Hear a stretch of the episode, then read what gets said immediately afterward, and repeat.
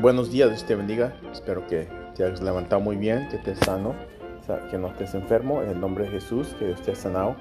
Tengas un tremendo día. Dale gracias, Señor, porque estás vivo este día. El verso es Lucas 6:28. Dice, bendice esos que te maldicen. Ora por esos que te hacen daño.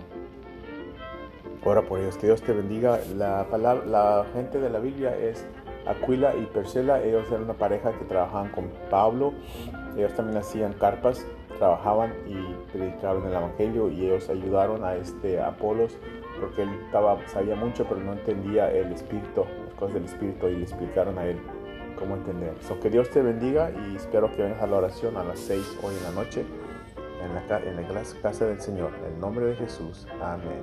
Ten bendecido.